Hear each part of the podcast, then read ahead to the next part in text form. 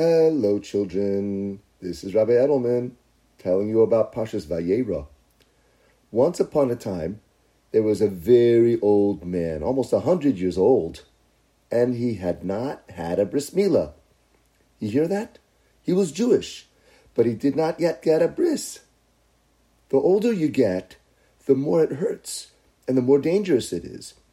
But this man did it. And he had a 13 year old boy who also got a bris. It was so sore, but that made it even better because this old man was a big tzaddik, and he wanted to show Hashem how much he loves mitzvos, to do one even when it is sore. Now, I'll tell you something else about this elderly tzaddik. His favorite mitzvah was chesed, because he saw Hashem doing chesed all day long to each creature that he had created, and this tzaddik wanted to copy whatever Hashem did. So the tzaddik had a free restaurant. You probably guessed by now that the tzaddik's name was Avraham. Avram Avinu! He put his restaurant next to busy roads. People traveling those roads knew. You could go to Avraham to get a free meal. Achnasas orchim. It's friendship at its best. All you had to do was to listen to Avraham say a shiur about Emunah and then thank God for the food. And then you didn't have to pay. Abraham was busy with guests every day, day and night, for years and years and years. But now, Abraham was really in pain. After his surgery, his bris milah, Abraham was in agony.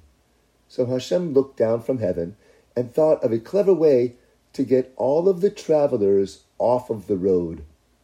Hashem made a heat wave. No one went outside.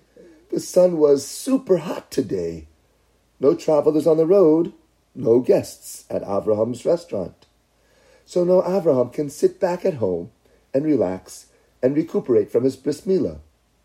Hashem even came into Avraham's tent to pay a visit.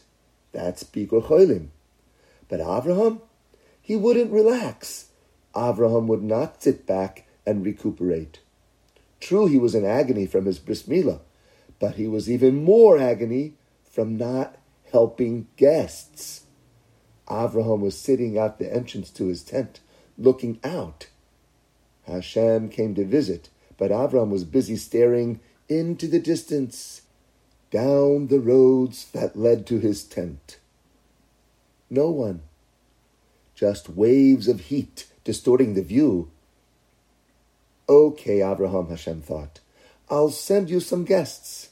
Michael, Gabriel, Raphael, quickly, dress up like men. Dress up like Arab men and go travel on those roads.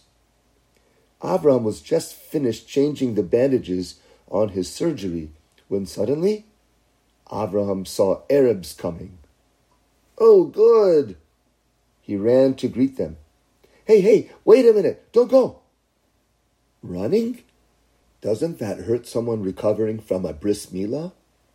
Hashem was watching this. He was watching Avraham's loving actions.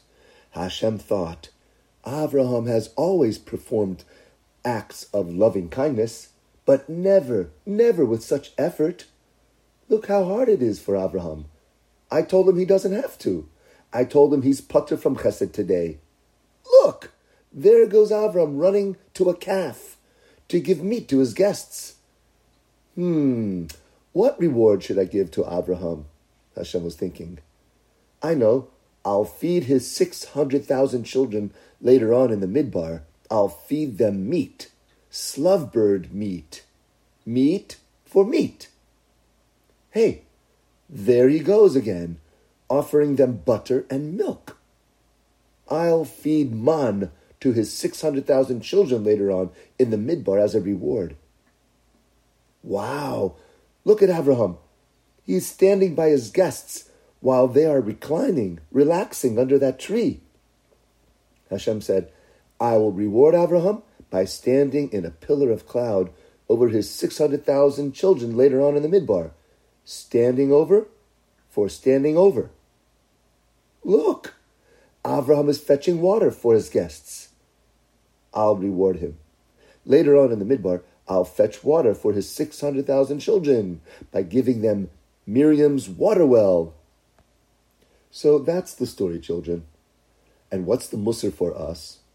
Well, a lot of kids, even a lot of adults, think that when a mitzvah is hard to do, it's a reason not to do it. We learn from this mussar story about Abraham that it's just the opposite. If a mitzvah is hard to do, it's a reason yes to do it. Because it shows how much you love Hashem and how much you love mitzvahs. And don't forget, Abraham encouraged his son Yishmael to help out.